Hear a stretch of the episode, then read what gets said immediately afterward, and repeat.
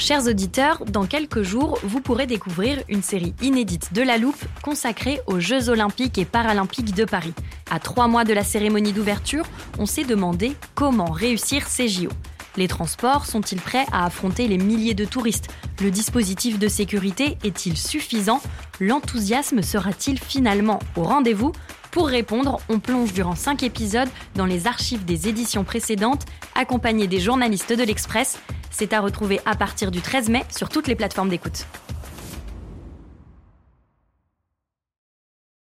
A lot can happen in the next three years. Like a chatbot may be your new best friend. But what won't change? Needing health insurance. United Healthcare Tri Term Medical Plans are available for these changing times. Underwritten by Golden Rule Insurance Company, they offer budget friendly, flexible coverage for people who are in between jobs or missed open enrollment. The plans last nearly three years in some states, with access to a nationwide network of doctors and hospitals. So, for whatever tomorrow brings, United Healthcare Tri Term Medical Plans may be for you. Learn more at uh1.com.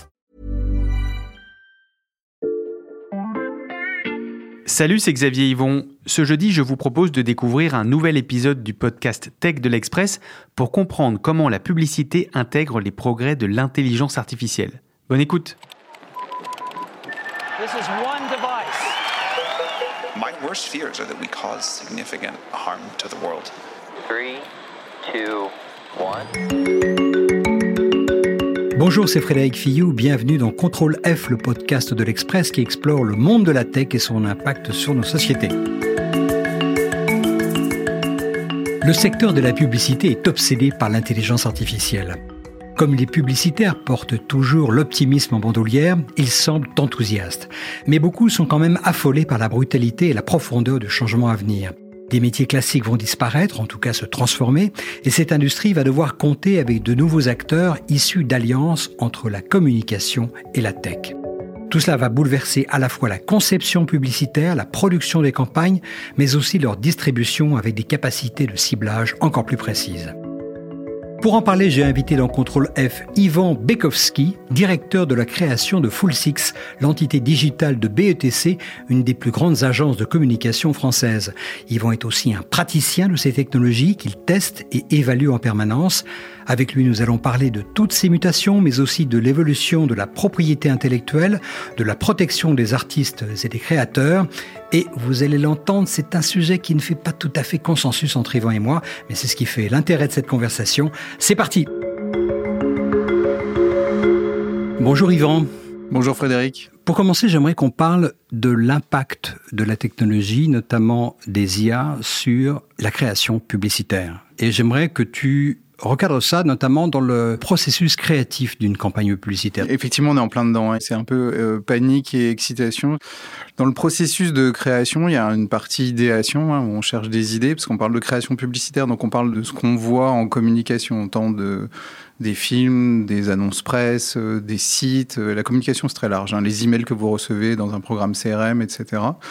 Donc il y a toujours une partie idéation où on cherche l'idée, c'est-à-dire l'angle, c'est-à-dire comment on va raconter, comment on va faire passer le message. C'est probablement la partie la plus complexe avec la plus grande valeur ajoutée parce qu'en fait il faut être à la fois singulier, en même temps pertinent, impactant, en même temps pas non plus trop original, etc.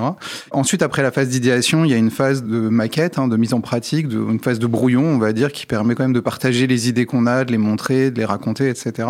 C'est sur cette phase-là que l'IA va être extrêmement utile parce qu'elle accélère des processus, elle améliore le rendu de ce qu'on peut euh, partager. Alors par exemple, on va utiliser euh, des générateurs d'images comme euh, Stable Diffusion ou bien Midjourney, Dali, ou Dali ou Midjourney, etc. Mais c'est aussi pourquoi pas ChatGPT quand il s'agit de textes un petit peu longs ou de rassembler ou de résumer des choses. Et puis après, il y a toute la partie production, c'est-à-dire qu'une fois elle est vendue, et là sur la partie production, c'est là aujourd'hui en fait que l'IA intervient le plus. Hein. C'est dans la partie de production de ces idées-là qu'on voit le plus de gains de productivité à court terme grâce à l'intelligence artificielle. Est-ce que le métier n'est pas je parle de la création. Est-ce que le métier n'est pas en train de migrer vers un, un système de création intellectuelle très fort où euh, des gens euh, capables de conceptualiser des choses vont finalement se trouver confrontés à un système dans lequel on va pouvoir faire très simplement énormément d'itérations? C'est-à-dire au lieu de partir d'une grande idée, on va faire une myriade d'essais sur le même, euh, la même thématique. Alors déjà, on est dans une industrie des tests. hein. Ça veut dire qu'en fait, euh, un, un client qui va voir une agence pour construire une campagne, pour euh, construire sa marque, il est pas, euh, il fait, il fait pas un choix à un moment donné et qu'il envoie en production industrialisée euh, comme ça. On a beaucoup, beaucoup de choses qui sont testées et euh, des choses qui sont testées en parallèle et comparées entre elles. hein. Donc déjà, c'est une industrie du test.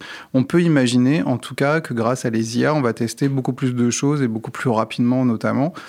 Probablement que ça sera quand même surtout pour la partie, euh, ce qu'on appelle le bad funnel, c'est-à-dire qu'ils sont pas les. C'est quoi le bad funnel Alors le bad funnel, c'est le dernier mètre de la conquête de quelqu'un. C'est-à-dire euh, demain, tu, tu vois une publicité pour une marque, euh, tu trouves ça chouette, ensuite tu vas sur le site, tu le trouves bien fait, tu trouves le, le service que tu attends ou les contenus que tu cherchais, et puis après tu vas dans ton quotidien être retouché régulièrement par des assets beaucoup plus petits, beaucoup moins euh, intéressants créativement. Et c'est là que l'IA va vraiment beaucoup jouer. Donne-moi un fait- exemple. concret- Pour être très concret, donne-moi un exemple Ouais. avec un de tes clients pour lequel tout ce processus s'est- appliqué. Bah, imagine, euh, par exemple, euh, demain, tu as envie de changer ta perceuse et tu vas sur le site Leroy Merlin parce que c'est une marque de référence pour toi, parce que notamment le, le patrimoine de la marque, son existence publicitaire fait que tu as confiance en cette marque. Tu vas sur le site, tu regardes quelque chose et puis tu passes à autre chose parce que tu n'as pas le temps de tout comparer, c'est pas le moment.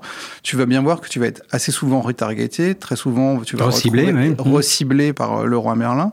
Et tout ce parcours-là, c'est-à-dire où est-ce qu'on te retouche, où est-ce qu'on te recible, où est-ce qu'on te reparle, avec quoi? Est-ce qu'on ajoute une promotion? Est-ce qu'on t'envoie un email? Comment on a ton email, etc.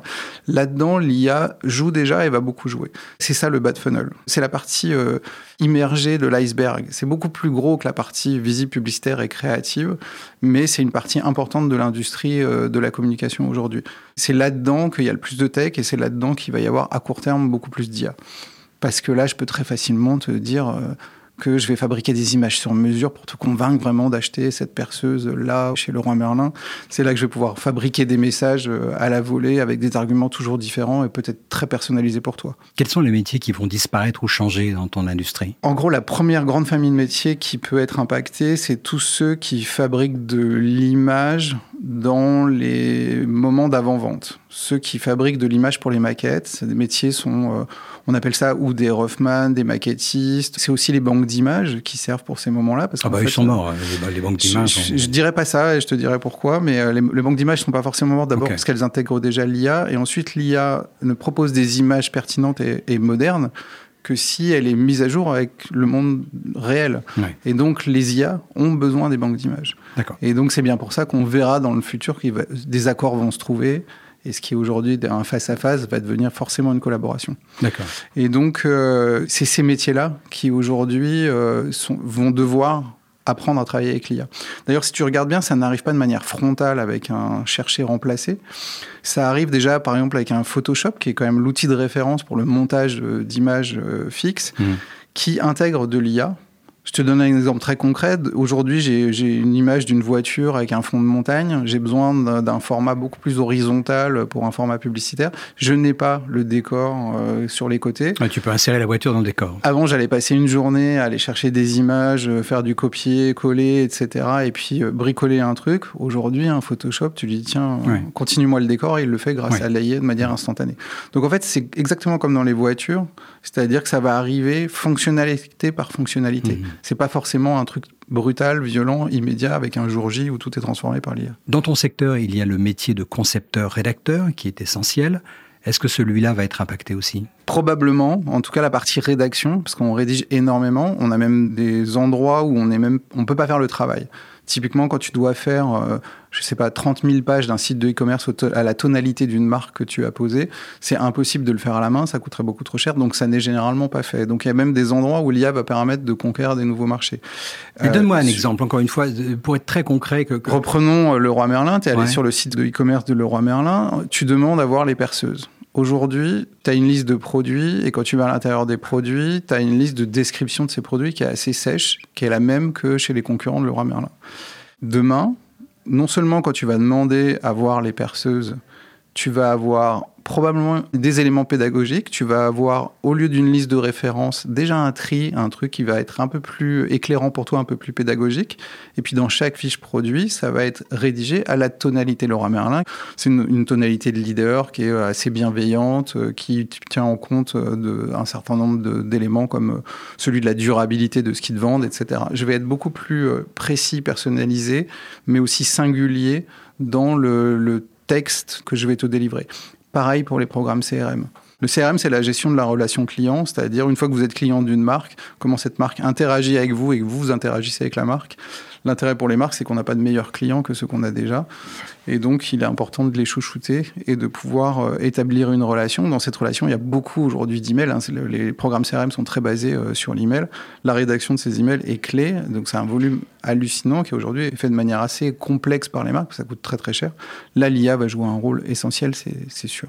Alors, autre métier qui, dont je pense qu'il est impacté par les IA, c'est celui de, de planeur stratégique. Expliquez-nous d'abord ce que c'est qu'un planeur stratégique. C'est un des métiers les plus importants en agence de publicité parce que c'est vraiment eux qui posent les stratégies de marque. Voilà. Ils ont aussi le rôle d'être un peu les représentants de la vraie vie, on va dire, dans les agences de communication. C'est-à-dire que c'est eux qui connaissent le mieux les études sur les consommateurs, c'est eux qui connaissent le mieux euh, le point de vue de la société. Ils représentent finalement le point de vue de la société ouais. dans une agence et euh, ils essayent de croiser l'intérêt d'une marque, c'est-à-dire sa proposition de valeur et les attentes de la société, les attentes des consommateurs.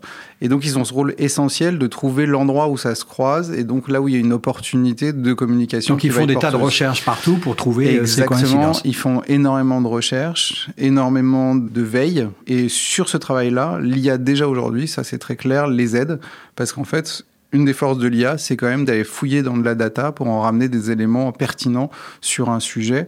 Et ce qu'on faisait à la main avant, ou qu'on faisait faire par des juniors, aujourd'hui peut largement être fait par euh, l'IA et nous faire gagner un temps infini. Votre métier est vraiment en train de changer là. Le métier change énormément. Après, c'est une spécificité de Full Six euh, parce qu'il y a cette historique de data et de savoir-faire data. La data nous sert, et donc l'IA nous sert sur les programmes euh, CRM à analyser l'historique des résultats de campagne, Aujourd'hui, sur une marque comme Europcar, par exemple, qui est un loueur de voitures, on est capable de prédire le, les résultats d'une campagne de CRM, de marketing direct, à 8% près. Ah Donc oui. ça veut dire, c'est très important dans les industries où tu as un nombre limité de produits ou de services. hein. Quand tu vends des chambres d'hôtel, quand tu vends des places dans les avions, quand tu vends des locations de voitures. La rentabilité se fait à quelques pourcents. Et puis ça- surtout, tu, ça, peux, le- tu peux pas ouais. vendre- ça sert à rien d'investir dans des campagnes qui vont te faire vendre au-delà de ce que tu peux servir. Voilà, bien évidemment. Et donc, tu as besoin de cette prédictibilité. Et une des anecdotes pour que les gens comprennent bien la prédictibilité, c'est que on a repris cet algorithme qu'on utilise sur Europcar pour l'utiliser dans notre cantine. Donc, c'est une cantine qui sert 1200 personnes à Qui est Pantin. magnifique d'ailleurs. Je suis allé une fois chez vous, c'est extraordinaire. Ça ressemble à un film de science-fiction sur la, la tech. Et cette cantine, on a un problème, évidemment, comme toutes les entreprises de restauration, de gâchis alimentaire. Ouais. Et donc, en fait, on a appliqué notre algorithme à tout l'historique de ce que les gens commandaient pour essayer de voir si on pouvait en tirer ce qu'on appelle des insights, donc des enseignements qui nous permettraient de mieux prédire ce que les gens vont manger pour mieux gérer nos stocks. On l'a fait sur un historique, on prédit deux fois mieux que les équipes en place avec notre algorithme, euh, deux fois mieux ce que les gens vont manger. Et je vais te donner un petit exemple de ce qui est capable de faire euh, l'IA que nous, on ne fait pas à, l'œil, en fait. L'IA, en fait, à partir des intitulés de plats, elle nous a permis de nous rendre compte que les gens investissent dans le durable, le bio, euh, le végétal, le local, sur les entrées, mais pas sur les plats. Ça, c'est fou, ça. Ça veut dire que sur l'entrée, je, fais du- je me fais du bien, je fais du bien à la planète. Voilà. Je Puis alors le reste, je me lâche. Au moment du plat, on rigole plus, on prend des frites ou des lasagnes. Ok. Donc, et ça, c'est intéressant parce que c'est invisible à l'œil nu. Pour changer complètement de sujet, j'ai envie qu'on revienne à la création publicitaire et qu'on parle des notions de propriété intellectuelle.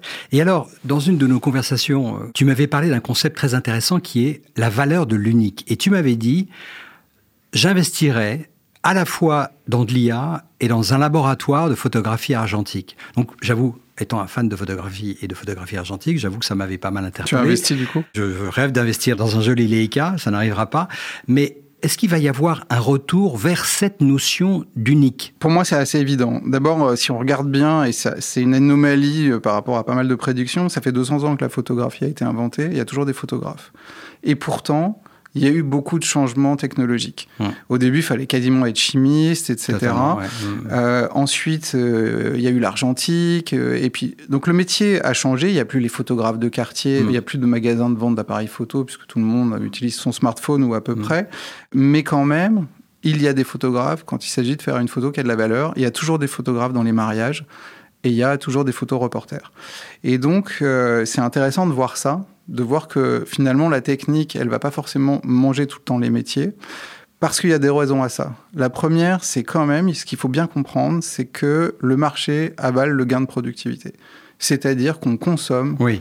100 ou 1000 fois plus d'images que quand il fallait euh, un chariot et des plaques euh, et des produits Ouais. chimiques Ou même des pellicules simplement. ou même juste des pellicules. Mm. Et donc, le, on avale le gain de productivité parce qu'on consomme beaucoup plus. Le- la deuxième chose aussi qu'il faut comprendre, c'est qu'une image, c'est pas juste quelque chose de froid, d'esthétique dont on juge de la qualité visuelle. C'est une histoire, c'est le témoignage de quelque chose. Et donc, les images synthétiques, elles ne sont le témoignage de rien. Donc aujourd'hui, elles servent beaucoup soit à exprimer un concept. Donc là, il y a une intention de celui qui a écrit le prompt et c'est de la création. Le prompt, c'est donc l'instruction qu'on donne à l'IA pour décrire ce que l'on veut obtenir. Exactement. Le deuxième cas de figure, c'est juste de l'illustration. Et c'est Ouais. pour ça aujourd'hui qu'on utilise les photos qu'on fait en synthétique pour les maquettes ou pour de l'illustration, c'est-à-dire pour accompagner un récit, mais en soi-même, la photographie n'est pas le témoin de quelque chose. Et donc c'est pour ça que une photo qui porte un récit, elle a forcément cette authenticité et forcément cette valeur va continuer à exister. Est-ce que vous continuez à commissionner des images originales, c'est-à-dire prises par des photographes, euh, des artistes euh, au sens premier du terme, euh, qui ont une patte, une personnalité, un style, etc. Aujourd'hui, la, la question ne se pose pas vraiment parce qu'il y a un tel écart de qualité euh, Ouais. et de précision hein, dans la photo. Oui, mais ça, on euh, sait qu'il va y avoir une convergence terrible. C'est-à-dire que déjà, quand on fait, on en a fait ensemble d'ailleurs des, des- Mhm. des essais, on en a en tout cas échangé. Dans certains cas, il est impossible de distinguer une photo générée par une IA d'une photo euh, prise euh, par un professionnel. Le réalisme n'est pas le seul critère de jugement d'une Ouais, photographie. ouais, oui, bien sûr. Il y en a plusieurs autres. Et notamment, il y a quand même la validation client. Légèrement, oui. Tu Ouais, vois C'est important. Et donc, est-ce que cette photo correspond à ce qu'il m'avait commandé? Euh, je sais bien. et c'est important. Et le niveau de qualité, notamment dans certaines industries qui sont très puissantes dans ce pays, les industries du luxe ou de Mm. la mode, le niveau de qualité que réclament ces industries est quand même très très haut. hein. Donc en fait, euh, on a encore un petit peu de temps avant de remplacer ces images commerciales. Le- le- la première vague, et c'est très très clair, c'est les images d'illustration qu'on utilise au quotidien pour accompagner un post social média, pour illustrer un article, etc., un contenu, pour envoyer avec un email CRM, etc. Donc ces images-là, elles sont déjà en fait faites par des IA, on- ça va très vite. Je vais même te donner une anecdote. Je suis tombé dans la rue sur un affichage pour une agence de voyage où j'ai clairement vu que le visuel était de l'image de synthèse, parce que ça se Oui, reconnaît quand ça on se reconnaît. oui. manipule euh, toute la journée, euh, même si c'était extrêmement bien fait. Je regarde en bas et dans le copyright, je vois une banque d'images. Donc je me dis très bizarre, image synthétique avec un copyright de banque Oui. d'images. Je vais regarder dans cette banque d'images. C'était fait, laquelle pour mon information c'est- Adobe Photostock. Ah, le stock, ouais. Et en fait, Adobe vend déjà des images de synthèse. Ah oui, d'accord. C'est-à-dire que tu peux acheter en même temps que tu achètes des Ouais, vraies oui, images, ouais, dans leur fond, des images de synthèse, qui peut te faire gagner du temps en fait, parce que tu n'as pas le prompt euh, ni euh, le- la haute def à fabriquer, etc., etc. Donc ça te fait gagner un peu de temps, pas tant que ça, mais en tout cas, Est-ce que les artistes, euh, je pense par exemple aux photographes effectivement, mais à tous les, les créateurs vont devoir se protéger? Parce qu'aujourd'hui, si je veux créer une image de synthèse sur le mode de Peter Lindbergh ou, euh, ou bien de Richard Avedon, qui sont, comme tu le sais, deux grands maîtres du, du noir Mhm. et blanc, qui ont été d'ailleurs pas mal utilisés dans la publicité, l'IA va me générer un truc aujourd'hui pas mal, demain tout à fait acceptable, et après-demain, c'est-à-dire dans un an, vraiment top. si on regarde les enjeux juridiques de l'IA, il y a des enjeux qui existaient avant l'IA. Typiquement, ce que tu racontes, c'est même si je le fais moi, si j'imite un style trop reconnaissable, c'est du parasitisme, voire de la, la violation des droits. Et ça, même si je le fais à la main ou si je le dessine à la plume de manière très réaliste, de toute façon, je serai attaqué. Je n'ai pas le droit de profiter de la notoriété d'un artiste pour copier son style. Donc, IA ou pas IA, je n'ai pas le droit. Et je peux être tenté de le faire, mais euh, je n'ai pas le droit de le faire. Les problèmes spécifiques à l'IA sur les droits, ils sont à deux endroits. Le premier, ils sont sur qu'est-ce qui a entraîné les IA et est-ce qu'ils avaient les droits d'entraîner leur IA avec ces images? C'est pas mal de procès en cours, notamment Getty euh, attaqué euh, des entreprises d'IA, euh, Stable, je crois, sur, sur euh, Sta- Stable, oui, ils ont, ils ont attaqué Stable. parce qu'ils ont utilisé les images de Getty sans leur euh, autorisation pour entraîner leur modèle. Donc ça, c'est un premier truc. Je pense que ça se réglera pour les raisons qu'on a invoquées, qui sont que les gains de productivité sont tellement énormes qu'il y a des accords qui se trouveront, parce que de toute façon, il faudra trouver un accord. Et de la même manière que les banques d'images se voient concurrencées par les IA, les IA ont besoin des banques d'images, donc là, je pense que ça se réglera. Ensuite, le deuxième problème, c'est que les IA peuvent avoir tendance, par hasard ou pas, à te refaire une image qui lui a servi de modèle d'entraînement. Évidemment, c'est le problème. Ce qui existe aussi avec les humains, c'est-à-dire que par moment. C'est pas pareil. On a un petit désaccord là-dessus, mais je pense pas qu'on puisse euh, Non, mettre les choses ça sur nous le est même. déjà arrivé, Frédéric, dans notre industrie, ça nous est arrivé de faire de manière totalement honnête une idée et de voir que cette idée avait déjà été utilisée en publicité. Tu Oui, peux faire une image. attends, et- attends, parce que là, c'est un- on, on touche à un truc hyper important, qui est que, à mon sens, il est complètement différent d'avoir un de tes créatifs qui est effectivement riche de tout ce qu'il a appris à l'école, au cours de son métier, etc., qui va naturellement s'inspirer de quelque chose que d'entrer dans un prompt. Fais-moi une photo comme Peter Lindbergh. C'est complètement différent, je trouve. Si tu fais fais-moi une photo comme Peter Lindbergh, tu es hors la loi. Et ton prompt va prouver que tu es hors la loi. Aujourd'hui, nous, une des indications qu'on a du juridique et qu'on fait, on garde tous les prompts. Ah, ok, d'accord. Il faut qu'on soit en capacité de prouver qu'on a tenté de faire un travail original. D'accord. Tu n'as pas le droit de rentrer Peter Mm. Lindbergh dans Midjourney. Et Ok. d'ailleurs, je crois qu'il est question que euh, dans ces IA génératrices, type Midjourney ou Dali, etc., on ne puisse plus rentrer des noms d'artistes. Oui, alors on n'en est pas là aujourd'hui, hein, parce que Mais un dé- je fais des tests fréquents. On n'en est soit- pas là encore. je fais des tests fréquents ça sur les photographes, les architectes et ça, tout. Ça sera un déblocage possible, mais dans tous les cas, dans la vie ou dans les IA, tu n'as pas le droit de faire ça. Et donc, ce que je te décrivais, c'est quelque chose de différent. C'est quand l'IA, quand même tu lui as pas demandé du Peter Lindbergh, va te ressortir une photo de Peter Lindbergh. Oui. Et ça arrive. Oui, oui, Ça arrive. C'est assez rare, Mhm. mais ça peut arriver. Mais c'est ce qui arrive dans la vie, c'est ça que je décris. Par moment, tu vas te retrouver avec des choses qui sont complètement comparables, qui vont même pouvoir donner lieu à des procès, alors que la bonne foi des parties prenantes n'est pas forcément mise en cause. C'est des choses qui arrivent. Et donc ça arrive avec les IA aujourd'hui un peu trop souvent, si j'ai bien compris. Et donc il va falloir qu'on corrige les algorithmes pour que ces IA aient un peu moins tendance à te recracher une image ou une image très très proche d'une des images du modèle qui les a entraînées. Pour reprendre le point de vue de l'artiste, est-ce que tu considères qu'un Steve McCurry, grand photographe du National Geographic, l'auteur de la, La petite Afghane aux yeux verts, etc., qui a lui enjoint les IA génératives de ne pas utiliser ces images pour entraîner leur modèle, est-ce que ce type-là est un vieux ringard ou bien euh, est-ce qu'il a quand même quelque part raison? Je suis pas sûr que ça changera le destin des IA. Mais ça changera peut-être la notoriété de McCurry, qui si effectivement les IA ne sont pas en mesure de reproduire son travail, qui est quand même très caractéristique dans la colorisation, dans le cadrage, dans plein de trucs, eh ben l'unicité de son travail sera quand même préservée. Donc, à mes yeux, il a quand même euh, un peu raison. Non? Je, je pense que ça changera pas le futur des IA et que par ailleurs, la question se posera pour tout le monde. C'est-à-dire, euh, est-ce que je veux que mes livres soient euh, assimilés par ChatGPT? Est-ce que je veux que mes produits soient euh, réplicables dans Midjourney, etc., etc. Donc la question se posera. Je pense que euh, effectivement, il vaut mieux être dedans que dehors. C'est exactement pour moi comme si tu me disais un artiste refuse d'être enseigné dans les écoles pour justement garder le plus longtemps possible son originalité. Pour moi, c'est exactement pareil parce que c'est exactement Midjourney, c'est notre étudiant le plus brillant. Ou Stable Diffusion, c'est notre étudiant le plus brillant. Qu'est-ce qu'ils font? En fait, ils assimilent tout et ils apprennent à refaire des choses qui sont originales parce que c'est pas forcément des copies, mais en ayant appris de ce qu'ils ont vu. C'est juste qu'ils ont un- un- une capacité d'apprentissage qui dépasse celle de C'est quand même un, étudiant qui pille quand même un petit peu, parce qu'il restitue des choses euh, où il y a zéro traçabilité, zéro euh, authorship, c'est-à-dire euh, attribution à un auteur. Donc c'est pas du tout pareil qu'un étudiant. je sais qu'on n'est pas du tout d'accord sur cette vision, mais il ne copie pas. hein. Il sait pas du copier-coller ou sait pas. Quand tu lui demandes de faire, C'est de l'inspiration directe. quand tu- pas du tout. Quand tu lui demandes de faire un, un- un coucher de soleil avec la mer, il va pas regarder des photos de coucher de soleil et il se dit tiens, je vais reprendre ça, je vais reprendre ça. C'est pas ça. C'est qu'il a appris ce qu'était un coucher de soleil avec la mer devant. À condition qu'on reste dans un truc générique. redessine. Dès l'instant qu'on va rentrer dans le particulier, c'est-à-dire dessine-moi une maison façon euh, Norman Foster. Mais là, tu, si tu cites un artiste, mais moi, si truc. je vais voir mon Rothman, moi, je peux te présenter des gens qui dessinent de manière très réaliste.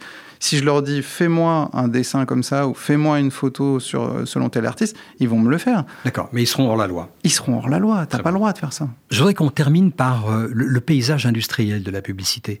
Moi, j'ai été étonné de voir à quel point les changements très importants étaient en marche dans le paysage des, des grands groupes de pub, où on voit des alliances entre Nvidia et WPP, qui est le premier gr- grand groupe mondial, entre Coca-Cola, qui n'est certes pas un- une agence de publicité, mais qui est un des premiers annonceurs au monde, qui a fait un deal avec euh, OpenAI. Il y a plein d'accords comme ça de cette nature. Publicis avec euh, Microsoft, qui opère euh, OpenAI également.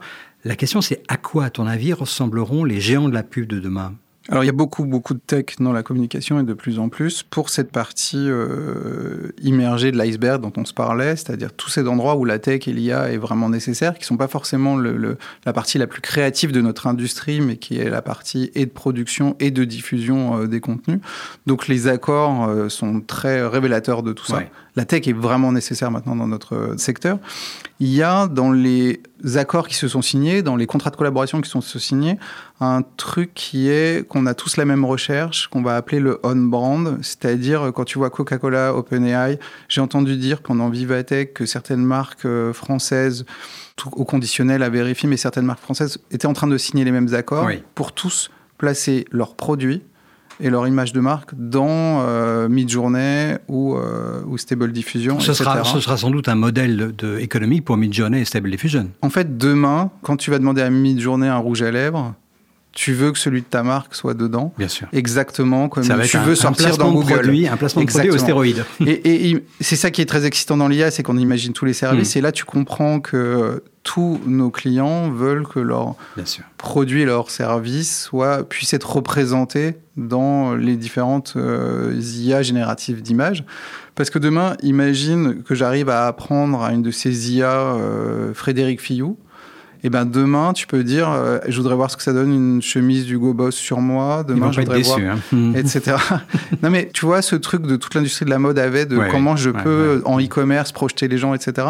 C'est un des usages des IA génératives. Et donc tu comprends bien que dans ces images-là, qui vont être extrêmement pu- populaires, très faciles à générer, toutes les marques veulent veulent l'être. Et donc ce on-brand, c'est-à-dire cette capacité qu'on doit avoir dans une industrie créative de dire sur toute ma chaîne de fabrication d'images, je dois avoir les produits de ma marque, je dois avoir le patrimoine visuel de ma marque pour fabriquer des choses qui soient propres à la marque et pas juste des images génériques comme on le fait aujourd'hui dans les IA. C'est ça la clé. Le métier est en train de changer, la vie est quand même assez intéressante dans le, les milieux de la publicité. Oui, c'est fou parce que c'est vraiment magique en fait. Qu'on a l'impression d'avoir des nouveaux crayons de couleur mais avec une puissance euh, comme on les avait pas et c'est ça qui, qui surexcite tout le monde. C'est ce qu'on voit à Cannes. hein. À Cannes, euh, Au fait, Enfin, Cannes, c'est le festival de la publicité. Cannes, c'est le festival de la publicité et euh, ce qui se raconte à Cannes, c'est qu'il n'y a aucune conversation qui ne soit pas sur l'IA. C'est aussi simple que ça, c'est aussi radical. Très bien, Yvan. Merci beaucoup d'être venu dans, dans Contrôle F. Merci, à bientôt. C'est moi qui te remercie. Merci Frédéric. Voilà, comme me l'a confié Yvan après l'enregistrement de ce podcast, moi je fonce, dit-il, c'est le coup d'après qui me passionne. Et au vu des bouleversements qui s'annoncent dans la publicité, il a intérêt à se maintenir aux avant-postes de l'innovation et nous en reparlerons avec lui. Merci d'avoir écouté cet épisode de Contrôle F, le podcast de l'Express qui explore le monde de la tech et son impact sur nos sociétés. Retrouvez-nous tous les jeudis sur le site de l'Express et sur toutes les plateformes de podcast, Spotify, Deezer, Apple Podcasts et autres. Et comme il n'y a pas de meilleure publicité que le bouche à oreille, n'hésitez pas à parler de ce podcast autour de vous et aussi à nous donner votre avis avec étoiles et commentaires ou en nous écrivant à l'adresse suivante contrôlef at l'express.fr. Cet épisode a été réalisé par Jules Cro. À bientôt! Voilà, c'était Contrôle F et moi je vous donne rendez-vous demain pour passer un nouveau sujet à la loupe.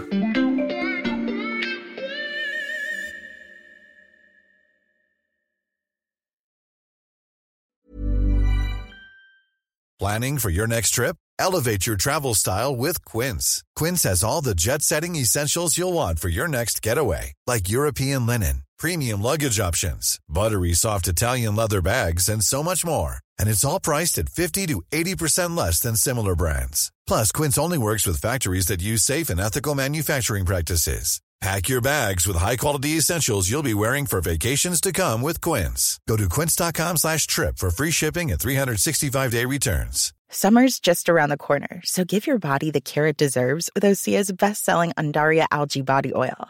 Created by infusing Andaria seaweed in barrels of botanical oils, it leaves skin silky soft and glowing. Plus, it's clinically proven to improve elasticity and deeply moisturize without feeling greasy. It's safe, clean, vegan skincare. Get 10% off your first order at OseaMalibu.com with code GLOW, plus free shipping on orders over $60.